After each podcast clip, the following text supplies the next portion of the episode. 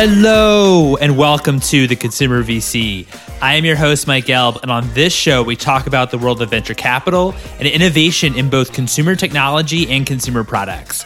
If you're enjoying this content, you could subscribe to my newsletter, theconsumervc.substack.com, to get each new episode and more consumer news delivered straight to your inbox. Thank you, Oksana Stowe, for the introduction to our guest today, Susan Lin. Susan is a partner at Felix Capital. Felix Capital is one of the premier consumer investors based in the UK. I mean, some of their investments include Goop, Oatly, Peloton, Seller X. We discuss what consumer-driven means, how it's spilled over to B2B, the difference when scaling a European company versus one that's based in the US, what is a real competitive advantage for a company today, why Felix recently raised $600 million, and much, much more. I love this conversation. Without further ado, here's Susan. Susan, thank you so much for joining me today. How are you? Or this evening, I guess, your time. Thank you so much for having me. It's 4:34 here in London. Actually, it's a bit of a gray day, but we've had a string of really nice weather, so I can't complain. It's about as nice as it gets here in the British summer. That's good. And I would consider 4:30 still day, still part of the day. Yeah. So definitely part of the day. It actually, in winter, it gets dark really early, but in summer, it actually goes light until 10 p.m. So it's really nice.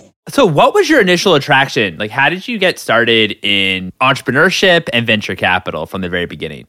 Yeah, so it's funny, actually. I was recently thinking, I had a little boy about 2.5 years ago, and I was reflecting a little bit more about this. And it's actually a funny story because I have to actually credit my parents quite a lot. So my parents were sort of Chinese immigrants to Australia, and originally were researchers, but then they kind of caught the startup bug in the original 90s internet era. So they were using computers for their own research, and then they got really interested about the potential of the internet. And then they became sort of serial entrepreneurs. So they actually started one company together, which was pretty... I don't know that I would recommend that. It was a pretty bold move.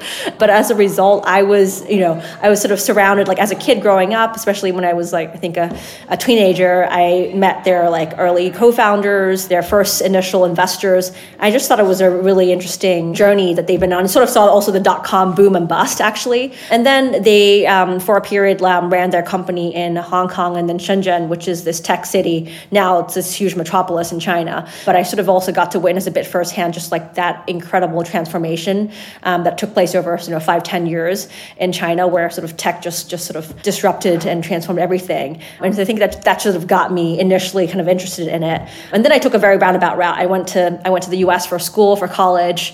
I then did consulting at a company called Bain Company in San Francisco. Worked with actually a lot of tech companies there. Also a couple stints at different startups, 2 different startups in the US as an operator, both on the product management side and on the biz dev side. And then when I came to London about 5-6 years ago, I got recruited to be an investor previously at a different fund by a former colleague of mine. And then I discovered sort of really enjoyed investing. And so, yeah, now I'm here. What are some of the differences and what led you down when you got recruited to get into investing? What was the opportunity? Why did you decide to maybe dip your toes in the other side of the table, so to speak? And what's been like the biggest learning or change from operating? So I had always been sort of interested in going into investing. I just had sort of assumed that was something people did much later in life. I sort of saw, the VC community is a pretty small, as you know really well, it's a pretty small ecosystem, which I think if you are an outsider, it's kind of hard to get in. And I always assumed like I would have to like really earn my stripes and, be either a successful founder or be like a long-term, senior operator who spent like, 20 years building a company and then sort of pivot into investing. But then I got recruited by a former colleague to join a fund based in London called HG Capital, which mostly does growth equity and private equity. And it was just sort of work in their tech investing team, and was sort of quite curious to check it out. I mean, it was a large, much larger organization, a big fund, and so operating in a different way. But I thought it's always one of those things where I wanted to really prove the hypothesis to see if I enjoyed it. And so as the opportunity arose, just felt like I couldn't say no. And then when I was there, really really enjoyed the work, you know, and got to work with some really interesting companies, but found that overall the stage and the size of the fund was just not really a fit for me. It was just much later stage, more mature companies, which were sort of less open to change. I would say much less sort of disruptive. And then, you know, also the way the company itself operated was just a very sort of structured behemoth. What made you excited about working with younger companies, earlier stage companies, and what I guess ultimately led you to Felix? I will sort of put my hand up and say I'm a bit of a failed founder. So I tried to start two startups when I was living in SF, and none of them really got off the ground properly. And I learned a lot through the journey, but I discovered that, I think it's good to learn what you're capable of, you're not capable of. And I found it a pretty lonely journey, actually. I think for me, it was sort of getting back into, I love the excitement. And when I joined the two startups, they were also at Series A stage. So I love the excitement of being in an early stage company when you're figuring things out, when you're testing the product, when you're, figuring out your go-to-market channels. And when, there's just, you're in that sort of building, test and learn mode. But then I found that personally, if I'm doing something myself, I find it difficult to persevere alone. And so when you're on the other side, you have multiple portfolio companies you're working with, and also, your own team that you're collaborating with. And it's just it's a very different dynamic. And so I feel like I get the taste of that journey, but not sort of having to do it by myself. That's awesome. That makes a lot of sense. Why in Felix you decided to raise such a large fund, and what's maybe some of the opportunities that you're seeing within as it relates to consumer? Yeah, it's a great question. So just as a bit of background for some of the listeners, Felix, we're actually a pretty young firm ourselves. We do think of ourselves as a startup or a scale up, and that was part of what really excited me about joining the team here. So we're just raised our fourth set of funds. When we started in 2015, our first fund it was quite a bit small. It's 120 million or so. And the latest fund is 600. You obviously have seen over the last few years there's just been sort of the fact that we typically a lot of our investment is at the early stage side. So we saw sort of two challenges. One is even at the early stage, rounds were getting larger, initial investment sizes were getting bigger. And so there was sort of an increase commensurate with that on the fund side that was required. And the other thing is that we just saw, a lot of exciting companies in our own portfolio really break out, and we didn't quite have enough reserves to really follow on. And so, we could follow in the next round, but we couldn't do the Series C round or Series D round. We really have a strong conviction to try to back, our companies as long as we can and partner for the long term. And so this time we've been able to sort of raise a larger fund, which, in large part will be used to reinvest in our own portfolio company. Second part of your question in terms of opportunities within, we started out being sort of very thematically focused, particularly around the consumer lifestyle, which actually doesn't mean we only invest in consumer. We probably invest in 60, 70% that are more consumer facing, products or brands or platforms. And then the other 30, 40% is more B2B software tools that are either enabling sort of this e-commerce and consumer revolution or sort of consumerized workplace tools. But we still see that, there's a huge opportunity there, across both Europe and the US. And we look at things quite globally that hasn't been tapped into. So super excited to continue to double down in those areas. What we've seen because of course, Felix is very well known as being, one of the few, very consumer heavy funds, especially as you said on the lifestyle, investing in, consumer brands and what have you. And what I've kind of seen is when funds are raising that, have been maybe known for investing in consumer brands, larger and larger and larger amounts, they actually maybe make a pivot or an evolution, as we call it, to other categories. As you move forward, since, 600, that's a lot of money, how much of an emphasis now are you still putting on consumer brands?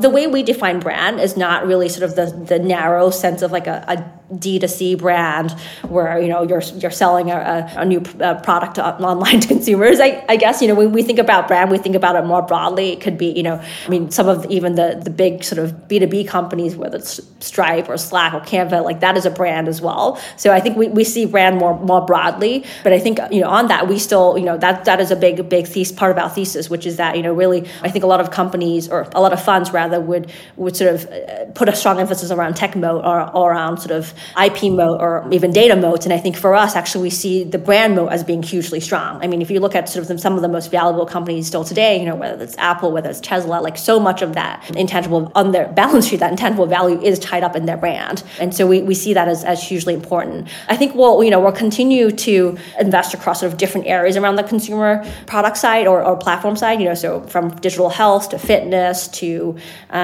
we're looking at consumer financial wellness tools to sort of e-commerce marketplace platforms. It'll be pretty broad, but I think definitely always with a modern brand sort of element to it. And actually one of the investments that we worked on earlier this year, which we didn't do a big announcement on, but actually it's a great LA-based brand, which still is a D2C brand actually. It's a company called Our Place. I don't know if you know. Yeah, Our Place, of course. Yeah, of course. They're great. Of course. So a really fantastic mission-driven team, really wanting to bring people together and cultures together through, the kitchen and dining table and building just these beautiful, accessible, and also diverse kitchen products. So, I think a lot of people would probably have said, that they are shifting focus away from those types of investments. But I think when executed really well, we were still super excited about them. Yeah, it seems like the bar has just been raised, right, for consumer brands. And I imagine, too, that you're thinking on the consumer brand side of things, maybe working in retail is a must factor. I think Our Place isn't in retail, but maybe that's, part of the plan, going forward. Since, e-commerce, it's obviously grown quite considerably, the penetration during COVID, but it's still very much the minority when it comes to sales, right, in retail. So you also said you said many things very interesting, but one of the things that I thought was quite fascinating though to dive deeper on is brand moat. I know that you said that, other investors, I mean, I'm sure that you're also looking at what is your maybe technology, what's a technology moat, or, if it's a marketplace, does it have network effects? Or if it's a SaaS business, like what's the churn rate and kind of the cohorts that kind of come with that. But when you're evaluating company, how do you assess if they have a true brand moat? Must be tricky or maybe harder in some ways to measure if maybe a marketplace is working, right? And you're seeing the demand getting pulled to the actual website or, marketplace. How do you measure brand moat in your, and maybe some examples about how maybe this has shifted, not only consumer, but it could be even on the B2B side too? Yeah, no, it's such a great question. I mean, I think it is really difficult to pin down because it's one of those things, and that, I think maybe that's the reason why some investors will shy a bit away from this, because I think it can be difficult to quantify, particularly at the earlier stage side. Like it is a bit of a mix of, we call it, art and science, right? The brand magic is a little bit like you know it when you see it, but it's difficult to put it into words. One of the metrics we do use sort of internally, we call it sort of customer love, which is really looking at, trying to understand, does this company and the founders really understand the community that they're speaking to? Are they doing a great job of fostering that community? Are people engaging with the brand, not just at a transactional level, but at a sort of deeper, more emotional type of level? And there's sort of different types of metrics we might look at that, it's around cohort performance and repeat and how much of your sales are organic or versus and referral. I think we are quite conscious of generally not over relying on paid performance marketing channels, but looking at all these other things. I think it's always a little bit of, it's always it can be a difficult one to pin down, but then you sometimes, sometimes for early stage companies, we look at all of the comments people leave on the Instagram or TikTok pages, because based on the emojis, when it's the heart emoji or the star emoji, you can just, and they'll tag their friends, you can see there is that brand moat and love. And maybe just one example from our own portfolio, it's this company called Majuri. I don't know if you've heard of them. It's a company that was in Toronto that actually one of my former colleagues actually found initially on Instagram, and they are the modern jewelry brand and have just developed over time this sort of really known for bringing these accessible, high quality, very wearable pieces to millennial and women, but also some older generation, some younger generation. How do you think as well, because we've had a couple investors on the show that invested in Peloton, I would say regarding, category creators, because I think that there's no doubt that when it comes to connected fitness, that Peloton really was, the winner there, at least the first winner, right? I mean, there's a lot of other companies that are obviously doing pretty well. When you think about category kind of creators when you're looking to invest, where I'd imagine TAM, it's really kind of hard to measure it or to really quite understand. Because if you took the market of, you know, connected fitness back then, like I had on, for example, when Eric Paley was on and talking about Fitbit, where like the market for, you know, wearables when they came out was, it was pretty pioneering. When you're an investor, how important is TAM? How do you think about market sizing in general? Since I'd imagine that this is kind of a tricky area, especially in the early stages, if you want to seek true innovation. You know, we've seen it a lot also in the food space. So we've invested quite a lot in, well, both on the food delivery side, but also in you know, newer food formats. So we've been invested in a company called All Plants here in the UK, which does vegan frozen meals that are delivered. We were also lucky to be investors in Oatly, you know, founded in Sweden. And it's, yeah, for a lot of these things where there is sort of ongoing transformation and a shift of consumer preferences and behavior, it's really hard to tell. So you can look at, I mean, taking Oatly example, when they started, there was no oat milk market at all. You know, it was probably like 10 million or something like that. So they really, much like Peloton, they really created that. And so, you know, you can look at adjacent forms of spending, right? Which is like, you know, in that case, like, okay, what is the overall dairy market side, which is 99% regular cow's milk. And then, you know, you also look at some of the growth of like other alternative milks where that's almonds. And so can you kind of like pick apart and kind of take away some of that market share from like the dairy market in this case? Yeah, exactly. And the same with Peloton, right? You sort of look at, okay, what are people generally spending on fitness, health and fitness, and how much do people care about this? And, you know, how, you know, can they take more and more of that share over time?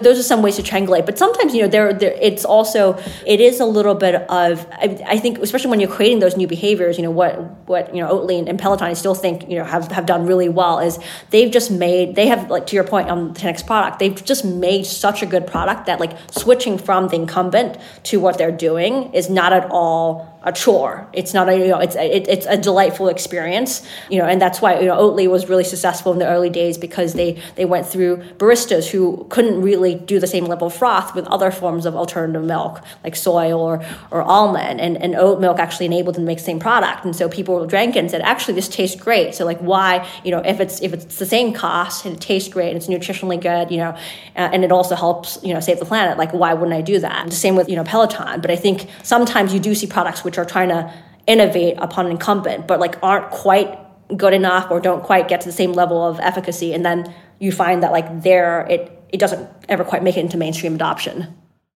What do you think about scaling a company or starting a company in Europe versus, you know, the US or North America for that matter? But like when you're an investor, what are maybe some of the differences? It could be the types of founders that you meet. It could be how you actually go about, you know, scaling the business. But like, what are maybe some of the differences just in your mind?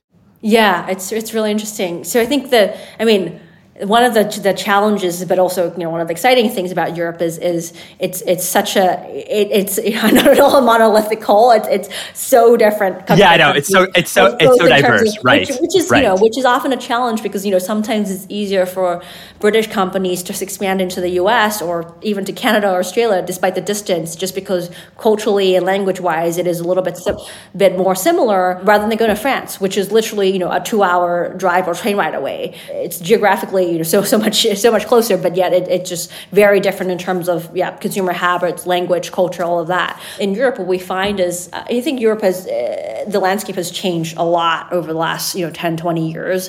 I think, you know, there was 20 years ago, you know, there were much fewer venture firms. I think the startups at the time were probably, I mean, the venture landscape in Europe grew more out of like the traditional private equity type of industry. So a lot of the funds were much more conservative. They were much more sort of financial investors and operated, you know, less founder friendly. I think, you know, over the last, you know, 10, 20 years, as there've been a number of like really large, you know, and exciting companies come out of Europe, whether it's, you know, from Spotify and Klarna and Farfetch. On the consumer side, you also have like, you know, large companies like Adyen, which is doing a global checkouts business from Amsterdam. You know, I think there's been, that always fuels the ecosystem, right? You have a couple of large sort of marquee exits. Investors get really excited, but also you just have a great base of like the early employees who become either talented founders or angel investors and recycle back into the ecosystem. So I think, compared to probably, 10 years ago or even like 5-6 years ago when I first, entered the scene here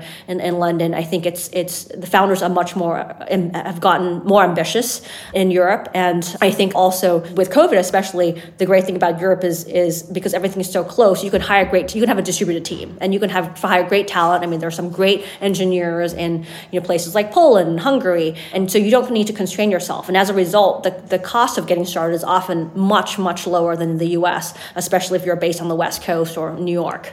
Those are all fascinating, really, interesting points. I've had on a couple London investors and they were saying too how typically British companies might look outside of Europe first when it comes to expansion, whether it's the West, but even also the East as well too, and looking at different parts of Asia. That's really interesting. Yeah, and that's actually a good point because I do think because of that, a lot of companies here in Europe designed their product day one to be more global in mind, whereas I think American companies sometimes suffer a bit from the opposite, which is, the first 5-10 years you're really US focused because the market there is huge. And then when you do want to expand outside, actually, it's much harder than you think. Do you find that consumers in specific European markets favor companies that were started within their country? I would love to kind of hear your take on this.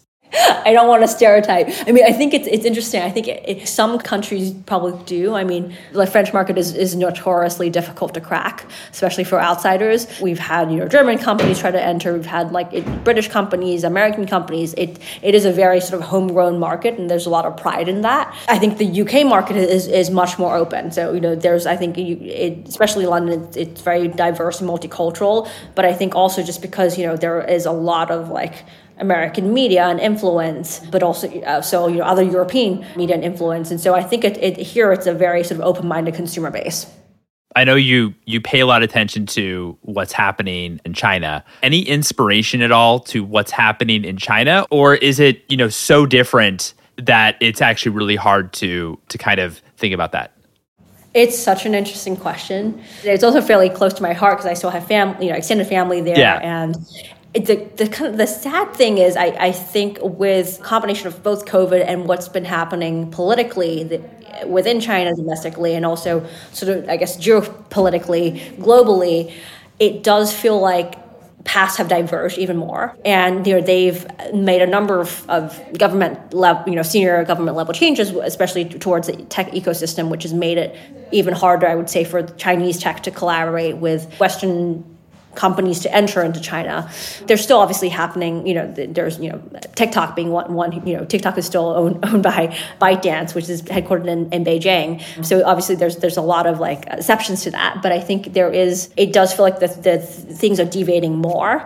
And I think it is really hard to predict. I think for a long time, I expected sort of live commerce to come in a bigger way into both the US and Western Europe, just because in China it became live streaming, live commerce, even from 10 years ago, but at least 6-7 years ago has been huge on Tmall and all the other channels, Pinduoduo and others. I've seen quite a lot of startups try to, replicate or, take learnings from that and try to have a similar platform here. And it's never really taken off. And I don't know if that's just because they haven't quite found the right, the product just isn't quite there yet. And, no one's found the magical product that will make it sort of just explode. Or if it's just social behavior is just a bit different. It seems like one of the areas on the e-commerce side of things that, and I'd love your perspective, tell me if I'm totally wrong here, but that we've, been lagging in is really that UI experience when it comes to e-commerce. Alibaba, Taobao, they were the ones that, put live streaming center stage. And of course, then, adoption probably, happened quite quickly and we haven't seen that from on, Amazon, it's not really a pleasant experience, right? That is totally right. And even Shopify, shopping on Shopify is not really a pleasant experience. It's not like Pinduoduo, which seems, I've never experienced Pinduoduo, but I've watched a bunch of kind of YouTube videos and kind of stuff. And just to see how it kind of works to educate myself. Unfortunately, I never tried it, but it seems like a much more fun way to, experience shopping and actually to shop, not just to buy. Yeah, I think you're right about, I think it is really sort of the incumbents. Partly it's probably because incumbents haven't really innovated. So you're spot on that, you know, Alibaba and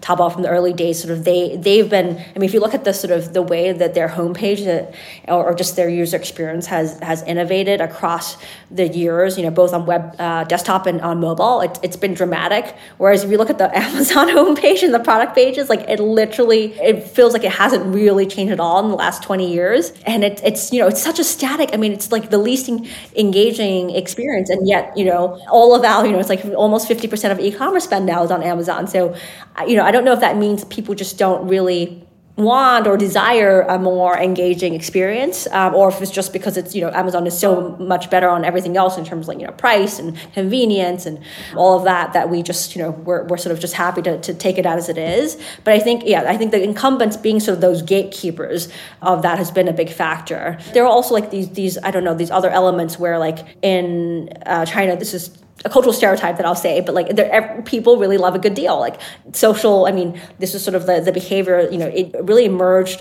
China kind of leapfrogged and went from like this very wet market-based commerce context where, you know, people were in the markets, like, you know, negotiating, discounting, yelling, you know, saying, hey, if I buy more, can you give me this price, to sort of like not skipping supermarkets, but like going from that almost to e-commerce in many cases. And so a lot of those social elements really, really resonated. And, you know, I have aunts and my grandma actually, who's passed away, but she never, you know, she's never used a laptop or a computer in their life. And she's never really, you know, she doesn't think about technology. But she would be on those type of channels because she just, you know, she wanted to bid and like find a good deal. I know we've touched on COVID.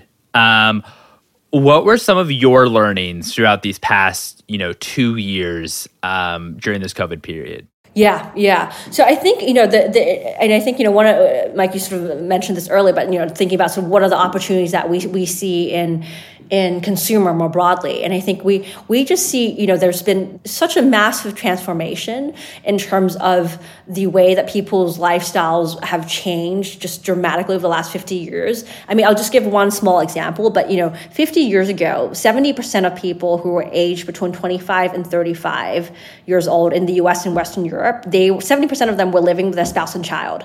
And now in 2021, it's less than 30%. So like that style of living has like completely shifted.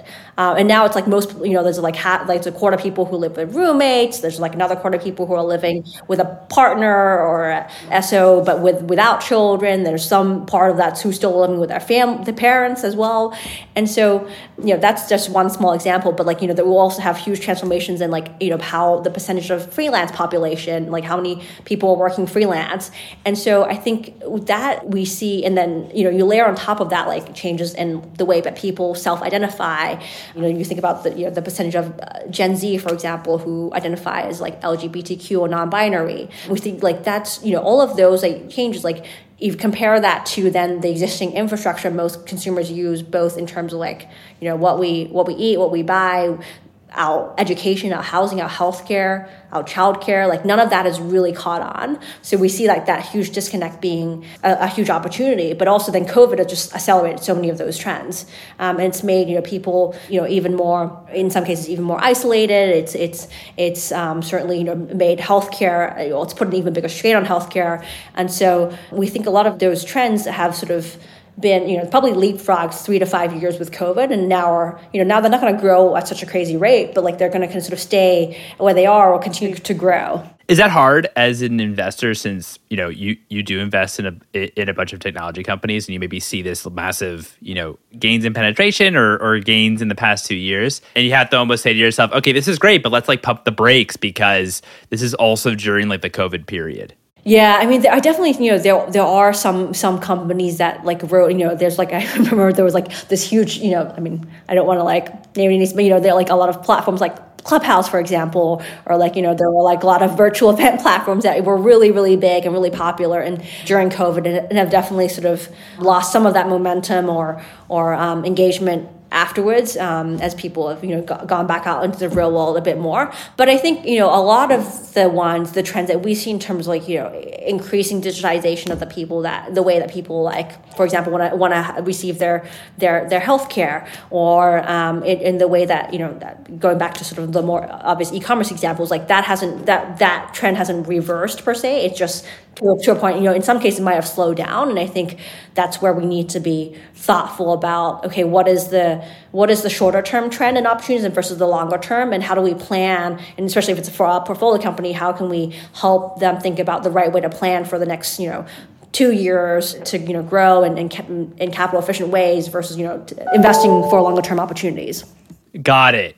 What are your thoughts in terms of the fundraising climate today? It seems like you're in a pretty good position since you're just raised $600 million, but I'm going to hear your thoughts. Yeah, no, we feel very lucky to be in this position. So we're definitely open for business for any founders that want to chat. We think I think it is tough for founders, but we genuinely do believe that a lot of great companies have come out of previous downturns. It does mean that for certain growth stage companies, particularly ones that have raised at frothy valuations in the past, that the next 12 to 24 months is going to be a period of readjustment and getting back to fundamentals. But we actually think for earlier stage companies, it's a really good environment because, suddenly there's not as much competition for talent. Some things aren't quite as expensive. And I think, people are also, more measured in terms of the expectations. You want to see growth, but you also want to see, certain unit economics, for example. So I think it's going a bit more back to business fundamentals. I think for us as a firm, actually, we are kind of excited that the slower pace means we get to know founders more. So we actually found it really hard sometimes in the last, 18 months where you'd sort of meet a great founder and they'd be like, okay, we want a term sheet in 2 days, or you need to make a decision now, because it's such a long-term relationship. I mean, I often half joke to my founders, it's easier to get divorced than to get an investor off your cap table. It's a mutual long-term commitment that you got to actively opt into, and you want to have some dating before you commit. What's one book that's inspired you personally and one book that's inspired you professionally? Actually, it's one book that I would say has inspired me both personally and professionally. But it's a great book called When Breath Becomes Air. It's written by Paul Kalanithi. It's a great book. I mean, for me, it was just, I feel like it was so elegantly and graciously written, especially given to the author, he was battling stage 4 lung cancer while he was also expecting his first baby and being a resident neurosurgeon. But I think it was just, the sort of, I read it was while I was actually pregnant. And I just feel like it brought such a clarity in terms of finding your purpose in life and prioritizing on the things that matter. So yeah, I really like that. My final question to you is, what is the best piece of advice that you've received? Yes. So this one I'm going to have to credit. So I went to Stanford for business school, at GSB, and there's a class there that's sort of a bit of a must-take class, which is called touchy-feely. I think the actual name of it's interpersonal dynamics, but everyone calls it touchy-feely. It's a little bit like group therapy. But one of the biggest sort of, I think, things that I took from that class is really that this sense that vulnerability actually isn't a weakness, and that it can be a real strength in sort of fostering authentic relationships. And that class was a lot about being able to feel comfortable enough in yourself to bring your authentic self to the outside world as well.